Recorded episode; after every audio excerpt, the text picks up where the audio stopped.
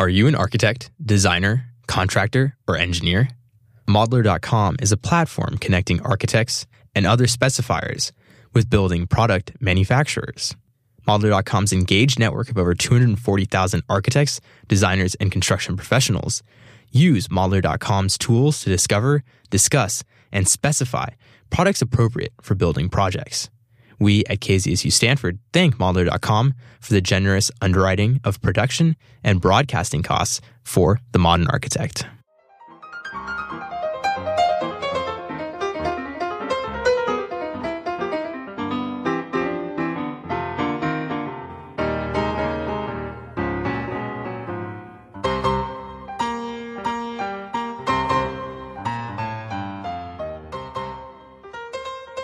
KZSU, Stanford University's FM radio station, broadcasting across the Bay Area on 90.1 FM and across the world at kzsu.org.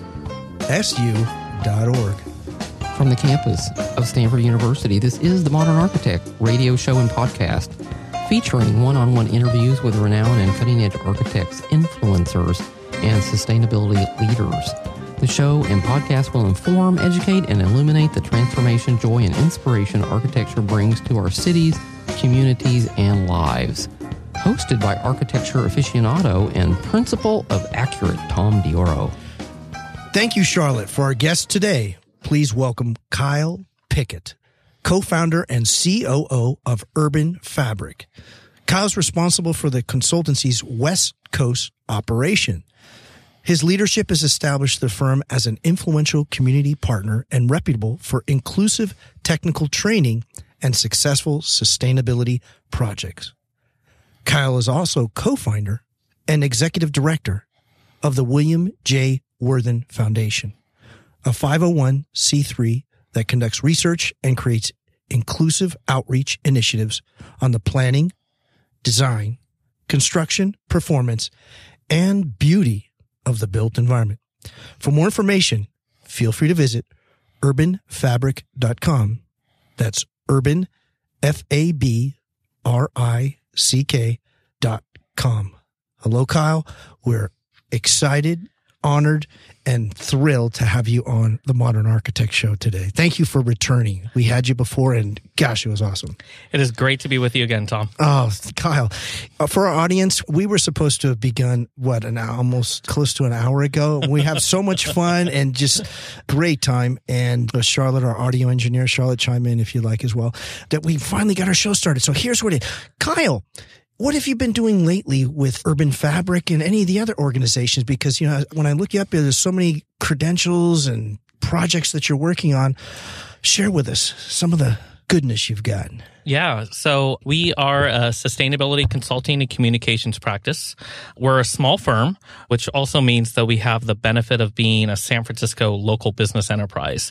So that means that anytime that there is public work or public money attached to a project, there needs to be an LBE component of that project. More often than not, we are looped in as the sustainability consultant on those projects. So right now we have nine different projects at San Francisco Airport, including the new Terminal 1 Center, the consolidated admin campus with Perkins and Will, the Terminal 3 West modernization project that just started with Gensler. It's gorgeous. Uh, Kirsten Ritchie, I know Yes. was on your show before. She Yeah, is a great awesome. team member um, Yes. on those projects, and we're having a lot of fun with what we're doing. And if we can't have fun doing what we're doing, then why are we doing it? Yes. Well, we, we have a lot of fun too. But uh, as I shared in the green room, I said, Kyle, you're, oh, let's put it this way, very competent. Okay. So there, there's a sense of, you know, high level of professionalism with that fun that you're talking about. Share with us, you know, why that sort of thoroughness is important to you. Yeah, so you know, we're really dealing with big issues around climate change. And the only way to get there is to really advance climate positive development. And uh, we have found that by having some fun and having engaging conversations and throwing special events uh, means that we can communicate the value of highly sustainable design to clients that may not be that receptive to it because they generally build at the code minimum. At the code minimum. So how often do the codes adjust or change and mm. then how much influence do you have on them changing in, on behalf of a, a more beautiful better built environment Well, isn't California great? California has the CALGreen building mm-hmm. code. Also in the city and county of San Francisco, we have not only the green building ordinance, but we also have minimums where particular projects would need to hit a LEED gold minimum. So that goes beyond just the standard building code in a lot of other places around the country. So California has really been leading the way in so many different ways around building code, around Title 22, Title 24, and advancing highly sustainable measures because they recognize that the return on investment is there when we build more sustainable buildings and when we build more sustainable district scale systems as well. now that the roi most obviously most companies and organizations that's their big focus is return on investment how do you share with them other than your previous experience that it is actually not just in their best interest to comply and get to that gold level, but actually it's profitable for them. Mm-hmm. How do you, you know, if there's a formula or methodology that you share with them? Yeah, a lot of that is relationship based. Okay. So not only do we have highly skilled professionals within our firm that could, you know, do the deep technical work, but being able to communicate that value of highly sustainable design. And it's really based upon the relationships that we've had with other projects. I'll give you an example. Okay. 181 Fremont in San Francisco is an 800 foot mixed use tower. The bottom two thirds has been completely leased out by Facebook. The top third is a high end luxury residential condo. Jay Paul Company was the developer on that one. Their goal as part of their long term portfolio strategy was to reach LEED platinum status. So they have an on-site water reuse system, a gray water system in there that will save approximately 1.7 million gallons of potable water a year. How much? 1.7 mil? 1.7 million gallons of potable water per year. And that's one address. That is one building. That is the 181 Fremont building. Okay. So, so you take that one building and scale it to 100 buildings. Mhm. No, actually for the city center, you, could you get up into the billions if everyone, Well, I think we would need to do the math on that. Do you have a calculator with you? no, yeah, yeah. No, I know um, we're at Stanford here. I- so we'll just round it up. So tr- yeah. even trillion. So I really the the messaging around this is around water stewardship. And so we also do that on the foundation arm of the firm. So Urban Fabrick Inc.'s co-founder was Bill Worthen. He passed away in January 2017. We formed a foundation in his name to continue to advance accessible, meaningful professional education for the industry. And water reuse is one of those things that is becoming part of California's ethos. We've been stricken by drought. We just need to be better with our water stewardship or water resources. And by incorporating on-site water reuse proven technologies into uh, uh, building projects, not only will it help them achieve a higher level of certification, whether it's LEED or WELL, but it will also have these great optics around water stewardship, like that metric of 1.7 million gallons of potable water a year saved for that particular project. Excellent. Share with us Bill's or William J. Uh, Worthen's uh, foundation, how the inspiration for it, and, and uh, where you are currently with. Yeah, so the William J. Worthen Foundation published a water reuse practice guide in January of 2018. This is kind of the crown jewel of the work that we've done. Bill started the work. We made sure we finished it. It was published January 2018.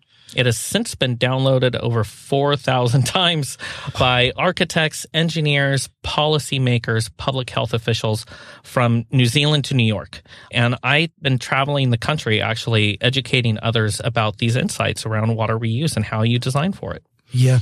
What's the, what's been the response in person? What we try to do is demystify the technical Okay. And Very so this kind of information is highly technical and even wastewater engineers can actually get hung up on some of this stuff. But how do you communicate the various nuances of incorporating water reuse strategies across the project team is really where the big value is. So getting everybody together, helping them understand the different terms involved, helping them understand what system specification looks like, what is the permitting process, what is the long-term operations and maintenance needed for these particular projects. So while there is with many sustainable measures, there is an added first cost. But if it's being held as part of a long-term portfolio portfolio strategy, the developer will see a return on investment for highly sustainable initiatives into the future. And that will also be reflected in tenants rates, vacancies, and such. So it protects their investment if they go with a higher sustainable strategy. Oh, you know, it just looks like it sounds like it's so full circle. Uh, I don't know if that's an accurate word to describe it, especially when you uh, we'll touch back on that demystifying the technical. Yeah. I've not heard that phrase. That's is that something you've coined or I think it's just words put together. no? You have. I know you. You've always got great uh, description of technical projects. So how how do you, in addition, demystify the technical, especially? you know what? And I have to give a shout out to the working group that we had. So there was a working group that was assembled, experts from all across the AEC industry and the peripheral components of the industry to come together and say, okay, what does a design team need to know about incorporating water reuse strategies and start from the beginning, go through all the way to the end in operations and maintenance, but demystifying the technical into easily digestible chunks of text, but then using highly informative infographics where you visualize and you can actually see the connections, you can see it. And with that, you have a greater level of understanding whether you are an architect or whether you're a wastewater engineer or a public health official, just wanting to better understand what it means for a public health perspective as well. Yeah, very true. In fact, one of the pieces that you you provided was about uh, a year ago with the water. It was described actually, in, it actually was kind of entertaining too. Is that by design? Well, I find the story really compelling. Story, okay. Yeah. So, like, as an example, this year, I have already shared the journey of the production of the water reuse practice guide. People also need to understand that there is a personal component to this because Bill started this work and we finished it. And people have recognized that this is a product that is meant to lift everybody up, something that people can apply to their daily practice, whether a traditional architect, whether they're an engineer focused in sustainability, and again, whether they're a policymaker looking to duplicate those kind of regulations that we help develop, like, for example, with SB 966 that Governor Brown signed late last year in other states around the country that are dealing with water scarcity issues. Water stewardship's so important because Yeah. it means it, water is life. Yeah, it really is. I like that that personal component because it's it can be technical, especially when you're you are working with policy. It's uh, it's overwhelming, and your ability to make it like that. Can you share some stories of people that were really confused at the beginning, and then you they really understood it, if you can recall? Yeah. Well, I think pointing back to 181 Fremont is a really great example. They had a goal of LEED platinum. The only way to get to LEED platinum is through some sort of renewable strategy. Solar wasn't going to work. Geothermal wasn't going to work. None of these were going to work. And so when we proposed putting in an on-site water reuse system so they can hit LEED platinum, there's a yuck factor uh, that ownership saw as a potential problem. How do you communicate gray water reuse to the buyers of high end luxury condos? How do you mm-hmm. communicate that? Where is the value?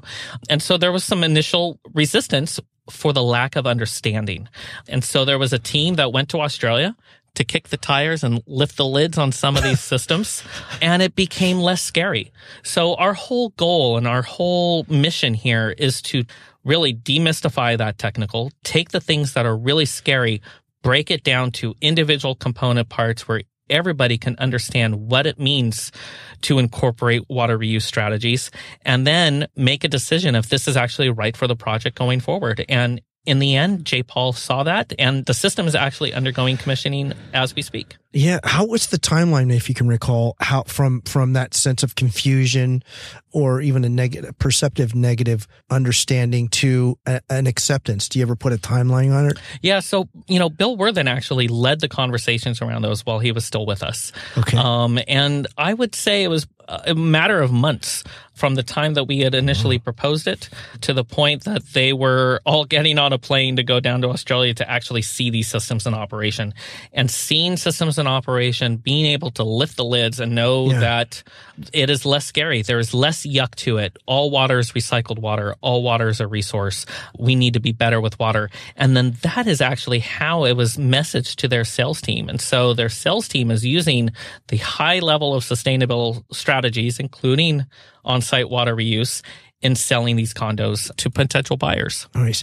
Now, how about the education for at the youth level, so that the, Mm. when they obviously become uh, adults and make decisions, that you're able, they're much more familiar. Are you? Is there any outreach? I am really, really glad you asked that. And just to be clear, this was something that we did not discuss before. yeah. No, no. Um, but this is something that we're looking at from the foundation side. So we are looking at a mobile, what I'm calling the yuck truck. Oh, So yuck. it is, Huh? yeah. So it is a mobile membrane bioreactor system, very similar to what has been included in in 181 Fremont, that would be able to travel around the state of California and interface with vocational colleges and schools. We'll need people to be able to service these systems. We don't need a full wastewater engineer to do it. So it goes beyond just the education of like high school science mm-hmm. classes, you know, around water stewardship, but then also community colleges and vocational schools where people, this is our future. Water stewardship is part of our future. And so, but we'll need to be able to have people that can service these systems and it won't necessarily be the facilities people that will be doing it. Yeah, this is great. You're listening to the Modern Architect on KZSU 90.1 FM. The William J. Worthen Foundation envisions equitable urban environments, deliberately interwoven with Earth's elegant systems. Through the power and joy of collaboration, the William J. Worthen Foundation gathers, educates, and inspires practical action for resilient communities. The value of collaborative design and sustainability practices are one of its focuses. The rapidly evolving field of green buildings and climate positive development require holistic, multidisciplinary systems thinking and teams. This is a new way of working, and the Foundation is helping to facilitate the change. By sharing our individual knowledge and experiences, they are able to be an educational tool for clients and funders, helping them to better understand how to get what we all need and improve the design process for all involved. All donations are tax deductible and go towards continuing Bill's mission. If you're interested in to knowing more about William Worthen Foundation, go to www.collaborativedesign.org. We're talking today with Kyle Pickett, co-founder and COO of Urban Fabrick, now the William J. Worthen Foundation. For more information, please visit urbanfabrick.com. That's urban, F A B R I C K dot com. Kyle, we were uh, talking about bringing this to the youth. Has there been outreach in the past, or are you working on that now to get not before the mobile unit is ready to just reach out to the youth? You know, so any sort of engagement we feel needs to be done in a very deliberate way to engage with the youth on a level around water stewardship. And I think because the youth has dealt with a drought here in California for the last mm-hmm. five years, they know so much more than what, you know, we had growing up. And so I think part of it is going to be working directly with educators to determine what is the appropriate curriculum based upon their location. It may be different in Marin as it would be in Fresno. But I think as on-site water reuse becomes normal in the state of California, SB 966 was passed this last year. It directs the California Water Control Board along with a collaboration with the Building Standards Commission to standardize rules and regulations for on-site water reuse across the state. And so we're going to see a lot more of this um, in the future. San Francisco really piloted that and really led the way, but we're going to see a lot more of that throughout the state of California. And I think engaging at all levels, even beyond the design community into the youth Yes. would be a really great way to do it. It would be really teaming up with the educators to determine what is the appropriate curriculum to actually be, to have a meaningful impact there. Yeah. Yeah. How is your current outreach? Is it from uh, previous relationships? Uh, how do you reach out to the architect, design, engineering, and built uh, developers to be aware of what you offer and what you how how they can benefit? Do you have a, a system or a program in place? Well, so we brought in a board of directors this last year that is amazing. They have completely embraced the vision for advancing accessible professional education for the industry. A great group of people from across different sectors. Uh, that's also available on the website. So you can see who is helping guide. We are moving forward right now with a strategy plan. How do we move forward from here in a really meaningful way to ensure that we have maximum impact? But thankfully, we all have a big Rolodex. Does anyone have a Rolodex these days? No, but, um, but, the, but the mindset is great. But being yeah. able to reach out to people yeah. like Kirsten Ritchie or Lynn Simon or others, you know, and be able to say, hey, you know, and and bounce ideas off of them for how we can actually create a really meaningful impact or an educational opportunity. How much, if you've ever quantified this, personal relationships or just relationships in general, and how much is technical? Mm. I don't know if you've ever put a number to it, but is there a balance of it or is you know having the technical acumen to be able to talk the talk and and walk the walk sure. as it were and to get projects completed with the goals in mind is incredibly important having that that technical expertise. The other side to it is because there are you know, we're all different people. There's people and personalities. And so how do you leverage change within a particular project team to really advance the mission, the overall mission of the team to achieve, say, like a LEED certification on SFO Terminal 1? So I'd say it's, it's equal importance really is to be able to communicate effectively and to help, you know, advance the project team's goals. Yeah. Yeah. So is it, uh, it would sound like it would vary per project, but how about having both of those and understanding that the value of both of them is vital? Mm. What, in, in your experience, can you share a story or two that where it was more of a personal relationship than a technical or was more technical than personal? if you can think of any, especially if it was funny. But yeah, and, and, it, and it, it all worked well. You know, everyone has a job to do, right? Everyone okay. has a job to do within the project team.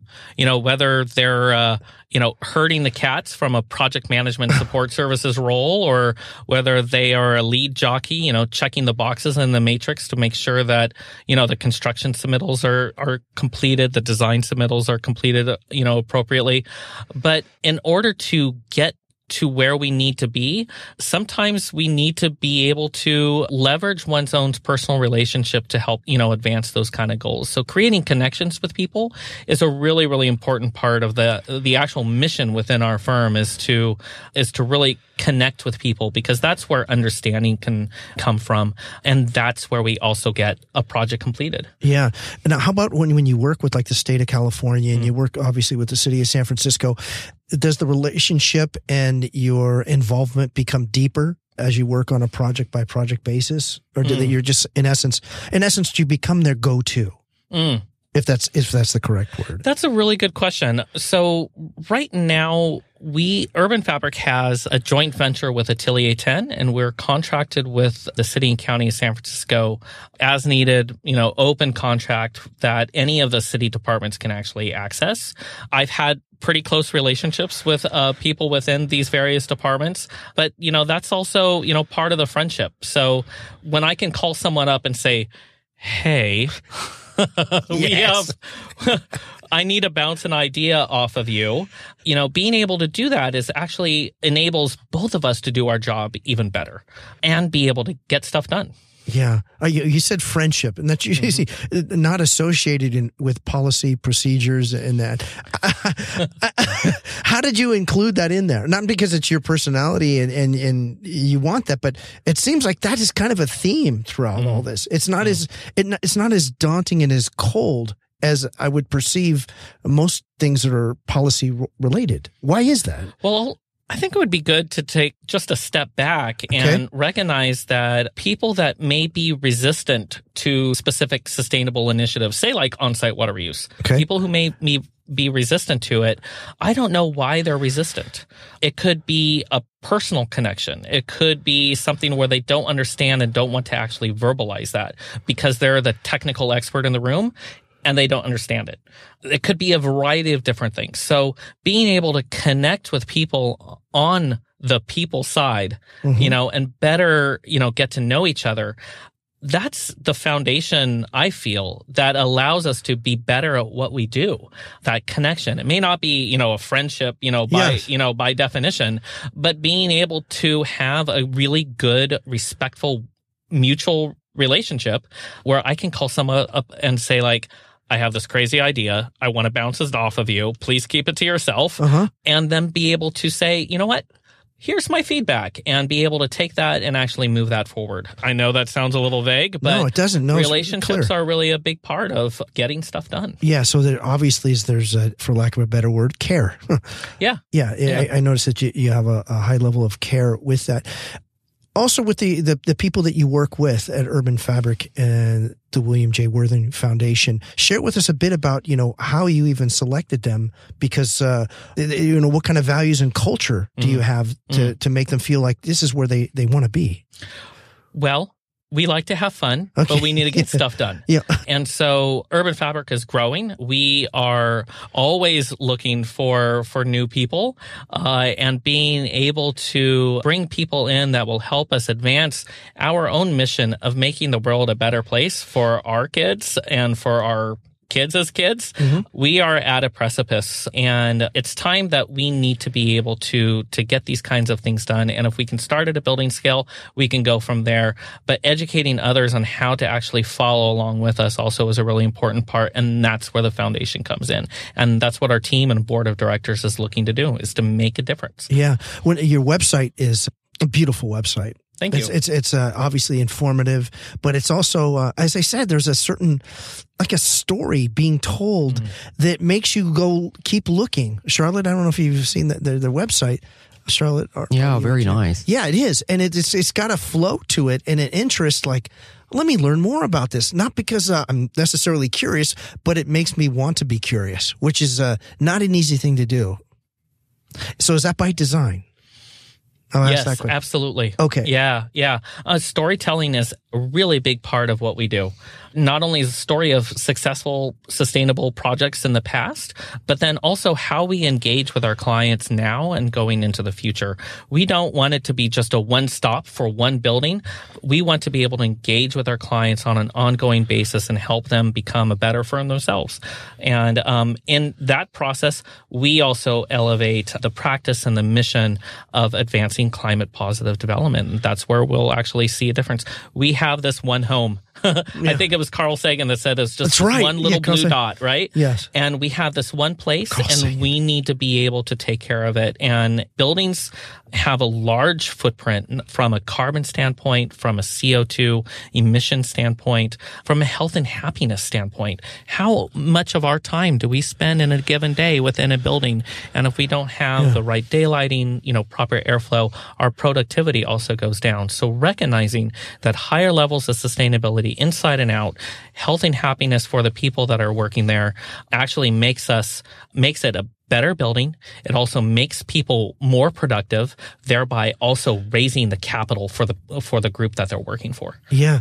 The engaging with your clients or cities, communities on an ongoing basis, is there consistently a return? It sounds like it's not just a one, okay, we've helped you here. See you guys later. We'll talk soon.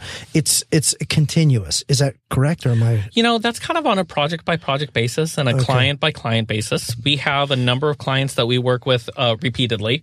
We also have been brought in for specific projects that are really specific to that project. But if, you know, we do a good job, Yeah. which is always the goal and Yeah. be able to make an impact and, and have a direct connection with the project team. Generally, that means we'll loop, be looped in in the future. And that's the kind of work that we really enjoy doing is being able to work with our friends and work with people to advance these bigger, bigger ideas, these bigger goals around sustainability. Are there any uh, tangible outcomes or um, measurable results that you're looking for? Is it on a per project basis or overall? Mm. I mean, that, uh, that might be a little. I, I could, it's kind of an obtuse question. okay. um, you know, I could go anywhere with that yeah, one. uh, we'll go with say t- uh, measurable outcomes. Yeah. Do you start a project and say, "Here's kind of where we where we want to be in a one year, two year, three year, whatever it is"? Do you have that sort of get together and a you know collaborative Mm-hmm. agreement of here's what we'd like to achieve here. You know, this is what we want. This is what you want. How do we help you get there? Is there a, a formula, so to We speak? do a lot of work with architects and uh, GCs and Okay. owners as well, who really set the goals and the structure for a particular project. We're there not only to help them achieve those goals, but also look for ways that we can also elevate it without much. uh, Elevated even? yeah, ele- Oh. elevate the the project to like a higher level of sustainability. Help them, you know, recognize that part of that messaging later on will be beneficial to them for their, you know, for their tenants or for you know these leases and long term viability of their portfolio. Yeah. What's changed in your experience over the last, say, two to five years mm. in terms of policies, really? Mm-hmm. Well, the tagline for our firm is connecting policy and practice Yeah. with design. So we're pretty deep in policy elements. So most recently, the push around SB 966, I mentioned that earlier, but we are also very involved on the, the green building ordinance and policies within the city and county of San Francisco. So the, what was the question again? yeah, how much has how much has changed in the last say two two to five years? Oh you know? yeah. Yeah. Well, uh, again, thank God for California. Yeah. Really, because California has really been a beacon of light. You know, sure. city and county of San Francisco being the one entity that it is, it's had the benefit of being able to craft its own legislations, but recognizing what's happening now within the state that they, you know, we're going to a zero net energy residential code here really, really soon. 2020 is it? 2020. Yeah. So how do you get the home builders association, you know, not only on board, but how do you empower them to uh, be excited about it, you know, to not see it as a challenge, but as an area of opportunity where their bottom line also becomes part of the thing and elevate their own financial profile. Super. This is the Modern Architect on KZSU Stanford 90.1 FM. Collaborative design is the baseline mission of the William J. Worthen Foundation. Collaborative design helps connect the dots and bridge many of the professional knowledge gaps that currently exist between today's business as usual design practices and those required to successfully meet or exceed high performance code requirements. Performance based design helps the AEC community make more informed, cost effective, and sustainable decisions that create more livable, workable communities. If you want to learn more about collaborative design, go to www.collaborativedesign.org. We're talking today with Kyle Pickett, co-founder and COO of Urban Fabrick and William J. Worthen Foundation. For more information, please visit urbanfabrick.com. That's urban fabrick, F A B R I C K dot com. Kyle, we were talking about some of the changes in the last couple of uh, years to today. With that, what's your thoughts, if you're at liberty to share your thoughts and opinions on that 2020 net zero? Oh, I have opinions. Yeah, please share. Yeah, please share. Yeah, you know so there's a there's a big push right now to decarbonize the built environment so i'm i'll throw out a name um, panama bartholomew he is the head of the building decarbonization coalition used to work for the california energy commission. So the push right now is to decarbonize and to electrify the state of california. So this will significantly reduce our overall carbon footprint within the state. Also it could potentially you know produce a framework for other states to follow and for other countries to follow because if california can do it you can too yeah. and so that's where, you know, the next round is Architecture 2030. The organization recently sent a letter to Governor Newsom encouraging him to take steps, immediate steps now to decarbonize the state of California. It's a heavy lift. Not a lie, but you know what? It's not insurmountable. This is an opportunity for innovation, not only in technology, but also in policy.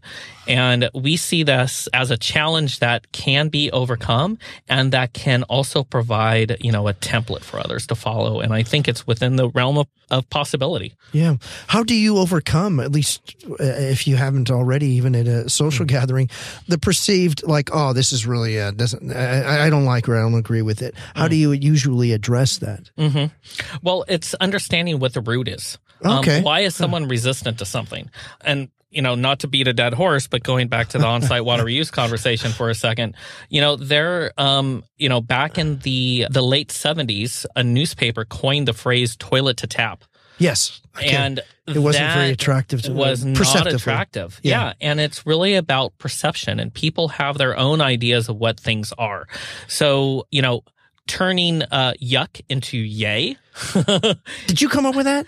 Um, I think the working group uh, for the Okay. water use practice guide actually All right. did that, but I use it a lot. Um, Okay. But turning the yuck into yay, and you know, recognizing that where people are and what is the source of a particular misgiving or wh- what is the source to their their reservation is really the key component to advancing that kind of change and to show, you know what, these things are not that scary. We have the power to do this and we have the technology, we have the capabilities to do these kinds of things that will make a difference for our planet and for, for people's children and grandchildren. I know you have children, Tom. Absolutely. Yeah. yeah. Yeah, you want it better for even several generations beyond them. I like that. Where where are their resistance? Yeah. So, do you go into, uh, especially meeting with people for the first time? Do you go in knowing that okay, I'm going to identify what are their resistance, real and or imagined? I don't think it's as deliberate as as that. Okay. Um, it's really dealing with that as the the need arises. But my entire team has the the knowledge and the skill set to be able to walk into a room and then be able to engage with someone who may have some sort of resistance, but then also get to the source of that resistance. Generally, those kinds of conversations don't necessarily happen within a project meeting because that if you don't understand something, that makes you vulnerable, and so people Yes, don't like to be yeah. in that position of vulnerability. They want to be uplifted. And so we try to frame the conversation where it actually uplifts the knowledge and uplifts the ability for people to do the job better and to elevate these goals within a particular project. I like how you make it sound, not even sound, uh, is non-threatening. This process, because if you just hear it laid down, whatever whatever source you get it from, you have to. I, at least I would assume that there's always a negative. Oh, another regulation on here. It's not. It's not like oh, this is actually for your benefit or your actually advantage even. But you're taking it at a gut, like uh, I guess so, a gut level or a human level. Is that just unique to you, Kyle, or n- no? It's unique to your uh, organizations and culture. I feel like it is connecting with people is actually something that's growing. It's this whole notion of organizational development and really connecting with people at the at the base level. You know, that kind of stuff takes time. So it's not necessarily going to be something that is going to be addressed on the onset, you know, of a project meeting where, you know, a, a resistance, you know, is noticed at that moment more observation is generally internalized and discussed amongst our team and then how we can actually advance that conversation forward. Generally, if there is resistance within a particular, with a particular person, understanding that source is really, really important. And that doesn't necessarily happen in that first meeting. But I would say that that's not necessarily unique perspective, but it is something that we do pretty well. Yeah, I'll say going back obviously to your website because that's probably where ninety percent of the people will go once they understand you even exist. Yeah, I Yeah. mean, we have the benefit of working with a lot of really amazing big clients. And I am thrilled to say a lot of these big, amazing clients come back to us for more work. They want to be able to hand things off to us because not only do we great, do a great job, but we have a value add to the project team as well. Yeah, how much do you feel like you even add influence their company culture? I mean, that's a real Wow. yeah. Uh, That's a really good question. I think you're going to have to ask my clients about that one. well, ta take a stab at it. You know, Ta- if, if, if anyone has shared with you that you're, you know, you're you're okay with sharing with them, is like they said, Kyle or whoever you works at your company. I'm really happy that I, I've been involved and I have a greater understanding of these. Have they? Can you share that? We love being able to close out a project and have a team, uh, you know, a team party, uh, Ah, and be able party, to close out the project and be say, you know, high fives and great jobs and everything along that line. Uh-huh. The real compliment comes. You know, the following day or, you know, in a couple weeks from today when they say, Hey, Kyle, I have another scope of work that's come up. We would love for you guys to be part of it. So that validates us as far as not only the work that we did on that team, the value of the work that we did on that team, but then also what we added to the team as people, as humans. And that I'd say is probably our, our biggest compliment is being invited to, to work with them again. Oh, nice. Any particular challenge that used to be uh, repeated, you know, a challenge with working with a prospective um, group organization that you like, man, remember we used to not be have that or something, either whether it was on our website or we didn't have this feels like a trick question, Tom. Actually, it's not. It's, it's because I couldn't, I, I couldn't ask her. The, the, real question is, has anyone ever said they don't like you? you okay. All right. Yeah, and then, and then, they, and, and, then, and then they said, and then they turn around to say, oh, you know what? I'm really glad I did this. Yeah. Yeah. I think that's one of the benefits of being a really small team is being really tight knit, not only internally, but being able to freely engage with other various members of our project team. I have one particular staffer that hangs out with other people within the group. Not only is it kind of a, actually, I think it's a International Living Futures collaborative group. And so, and they have their own goals of, of doing good things for, for the planet. And so this, this really dynamic young group of people that are coming up with their own ideas to engage going into the future. And it's really, really amazing to see these young people you know, bind together, be receptive to mentoring and, you know, taking the industry to the next level. And that's going to be their job going into the future. Yeah. What kind of people that like to work at Urban Fabrick are you actually looking for Mm. to be a part of your team and you know that would enjoy or prospectively enjoy your culture yeah, we like to have fun. yeah, yeah. I know we said before, but really, really, because um, this is really involved. This, at, yeah. especially at a, at that policy level. Yeah, I mean, you're you're obviously working with people who influence how we live. Yeah, we look for skilled people that are, you know, technically proficient, you know, that can do the scope of work that we need them to do. I mean, let's face it, it is a job description. It is, these are things that I need to be able to fill within the firm. But I'm also looking for people that have their eye on what the next thing is LEED and third party certifications is the bread and butter of what we do. That is the vast majority of our fee income. But at the same time, you know, we're looking towards the future because we're going beyond the building scale. We're looking at district scale systems. We're looking at how cities operate, how we can make cities a more livable, workable, dynamic neighborhood where it gets a lot of people engaged. And so looking at these, these bigger issues, this blue sky thinking, if you will, those are the kinds of qualities that I'm looking for in new applicants and new, new people to bring into the firm. Yes. And do you seek them out or do they kind of come to you or a little bit of both? A little bit of both. Yeah. Yeah. yeah. D- definitely a little bit of both.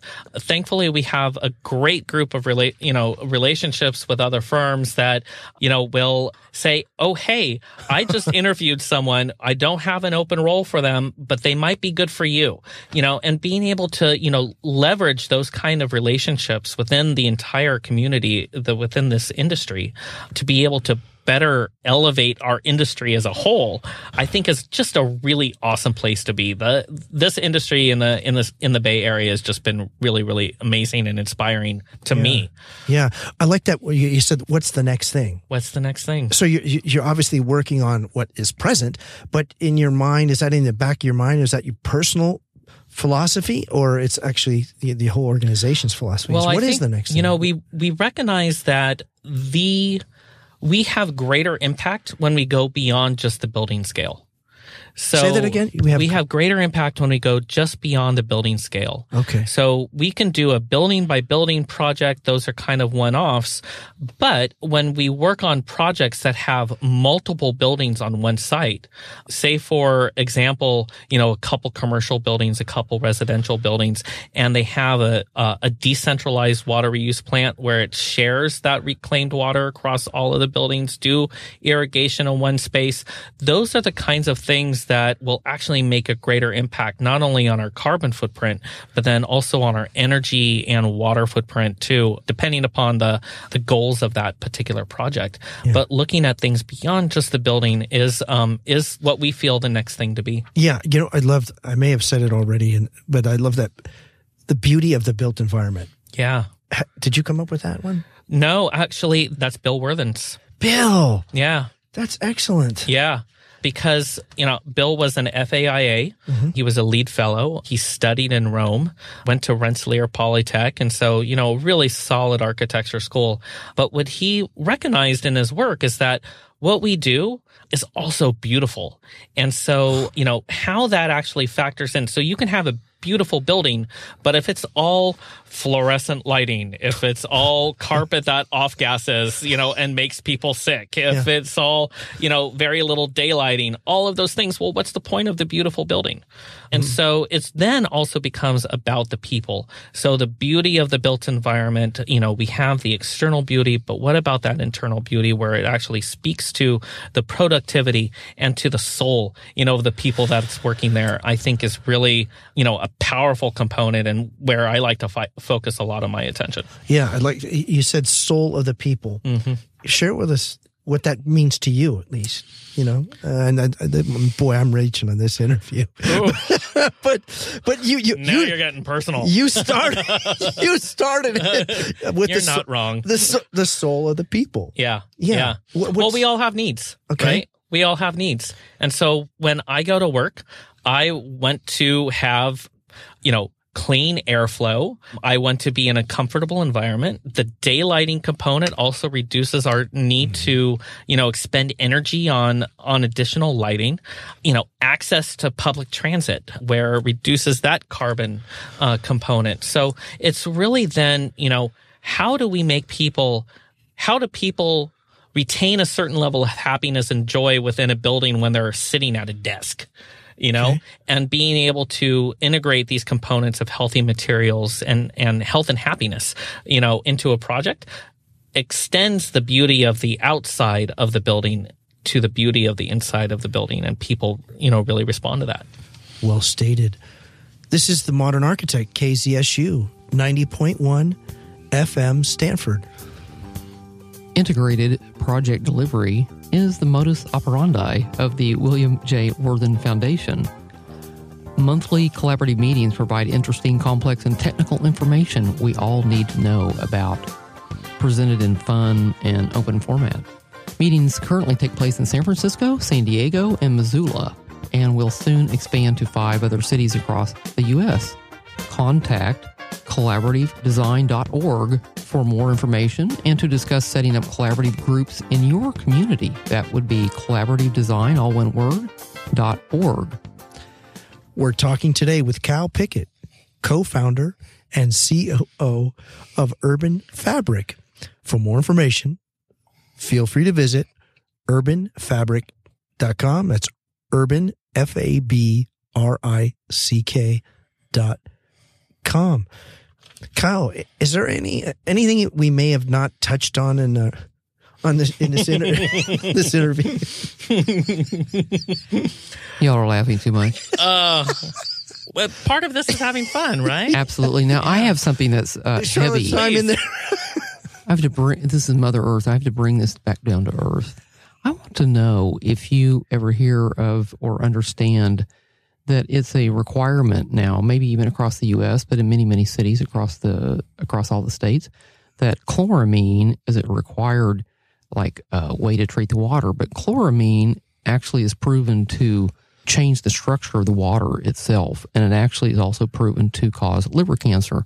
And when you were speaking of like, well, you know, here's it's going to be a hard sell. We've got to go, you know, make people understand about, you know, gray water, et cetera, et cetera. Um, this is something that always raises a red flag for me. And so if it does for me, then it probably may or may not to others, but I'm always like digging deep to find, you know, just where I've lived on the Stanford campus for maybe over 20 years. And I've watched the whole process of Stanford campus move over, you know, into where everything is, is like a reuse plan. So anyway, just, you know, little things that maybe, well, just that one little thing, because we all know what, what Steve Jobs died of. It was liver, mm. it was pancreatic cancer. And so mm. this is what actually you can go and research chloramine is an issue. And so I, I don't know if that ever comes up in your discussions, but if I were in one of your collaborative team meetings, I would certainly bring it up. I think that is an excellent observation. I can't really speak to that particular element that Yeah. you are referring to. What we do know is that there is water scarcity issues all across the planet. We know that Flint Michigan is still dealing with a water crisis. Um, Still? They are still dealing with it. There is a company in Namibia, Africa, that they have been doing direct potable reuse uh, for the last 50 years. So essentially, all of their sewage is retreated and the reclaimed water is recharged with some of the groundwater supply, if I remember correctly, and then sent back into the city for use. And so this is these kinds of technologies, whether it's a membrane bioreactor, gray water, black water systems for treatment, have been in operation for 20, 50 years across uh, Namibia. Israel has pioneered a lot of technology around this. Australia has done the same. So for my perspective, this is a greater opportunity for a conversation around water stewardship. We need water for everything that we do. Mm-hmm. Everything. And water is, you know, water for agriculture, water for irrigation, water for a shower, you know, water for my pasta pot because I love my pasta.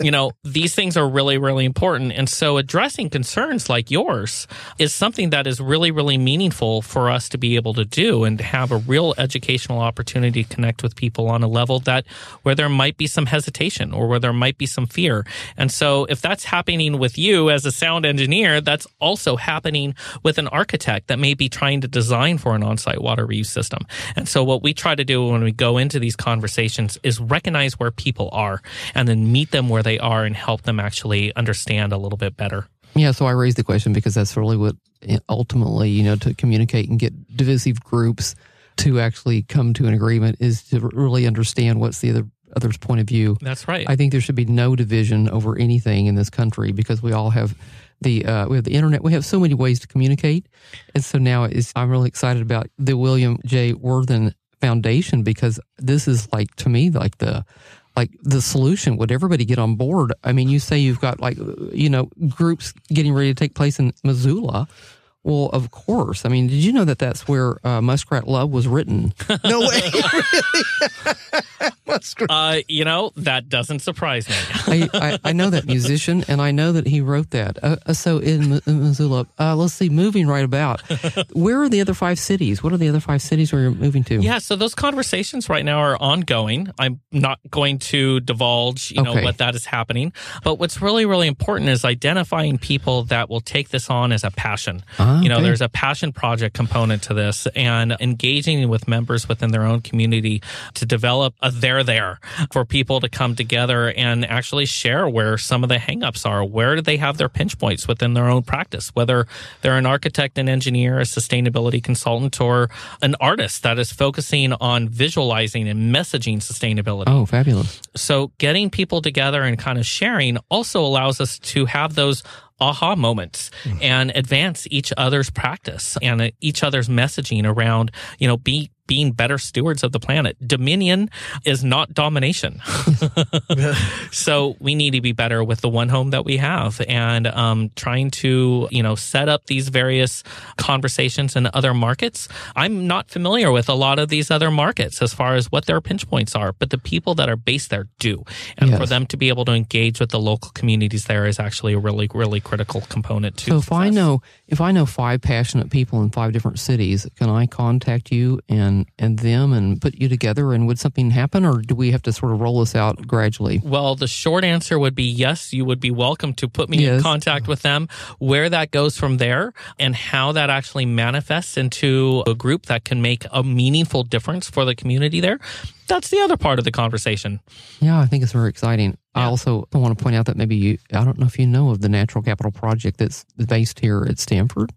But if you're well aware of natural capital valuations, that would be something that I think you, you all would benefit, that people would benefit from having Yeah. that, that be resolved as to what is the valuation of, you know, the way that you want Yeah. to re- I recycle feel like the water. that, that, and correct me if I'm wrong, I feel like that might have been an output of Paul Hawken's book, Natural Capital. yes. Yeah, yeah, which is a great book, a, a book that completely inspired my my thinking. I grew up in the Pacific Northwest. The environment was a big component of growing up there. When we go hiking, what you take in is what you bring out.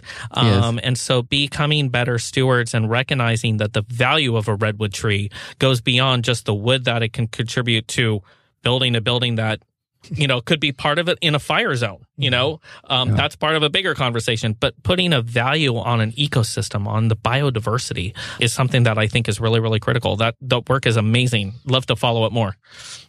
Excellent. Well, there you have it. Kyle, it's been a, an honor and a pleasure and a blast having you here. I hope again you It, consider it's coming been back. great to be back. Love, love to having return you. another time. Yeah, Excellent. And to Bill, yeah. Bill the Worthen. Swedish fish. Yep. Let's, Oh, uh, yep. Cheers. cheers. Excellent. I witnessed that. Thank you. Thank you very much, Kyle. You've been listening to The Modern Architect. I'm Tom Dioro. Today's Modern Architect radio show and podcast is dedicated again to the late Bill Worthen, an architect and founder of Urban Fabrick. Our guest today has been Kyle Pickett, co-founder and COO of Urban Fabrick, and he's responsible for the consultancy of West Coast operations.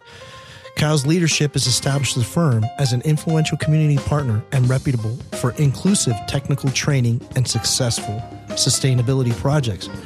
Kyle is also co founder and executive director of the William J. Worthen Foundation, a 501c3 that conducts research and creates inclusive outreach initiatives on the planning, design, construction, performance, and beauty of the built environment. For more information, you can visit urbanfabrick.com. That's urban, F A B R I C K.com. Join us again next time when we welcome another outstanding architect, engineer, influencer, and civic leader committed to positive and sustainable cities, communities, and lives. The Modern Architect is recorded at Stanford University Studios in Stanford, California, and is a production of KZSU Radio.